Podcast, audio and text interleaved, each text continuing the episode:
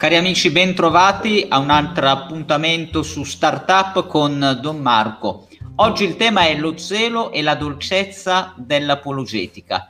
Parleremo meglio di che cosa intendiamo con apologetica in un altro podcast, ma eh, inizio con questa doppia coppia di parole zelo e dolcezza che prendo direttamente da San Francesco di Sales. Per esempio, in una delle sue lettere San Francesco scriveva ad una sua corrispondente, il vostro zelo era tutto buono, ma aveva il difetto di essere un po' amaro, un po' esigente, un po' inquieto e un po' puntiglioso. D'ora in poi sarà dolce, benigno, amabile, calmo e longanime. E ancora nella stessa lettera parla del balsamo, della suavità di cuore e del vino dello zelo.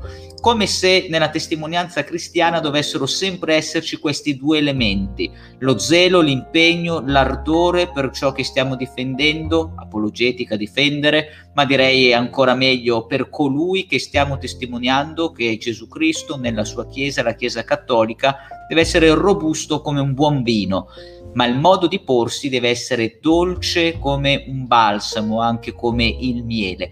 E allora davanti a chi ha spesso in mente l'apologetica come qualcosa di duro, noi dobbiamo interrogarci e chiederci se non ci sia una confusione tra il contenuto dell'apologetica che è zelante e invece il metodo, il metodo dell'apologetica. E probabilmente c'è stato anche più di un apologeta che non ha usato il balsamo della dolcezza su startup, uno degli impegni che ci vogliamo prendere invece è proprio questo, cercare di raccontare con zelo i contenuti della fede e di presentare con zelo nostra, il nostro rapporto, la nostra testimonianza nel Signore Gesù Cristo, ma allo stesso tempo di dire tutto questo con dolcezza, con un balsamo, con suavità e il modo, l'approccio che avremo cercherà di essere questo.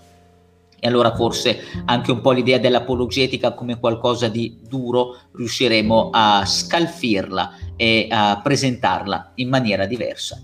Attendo sempre nei commenti le vostre richieste, le vostre domande o qualche altro spunto su temi che volete trattare. Per oggi è tutto, ci vediamo alla prossima puntata con Startup.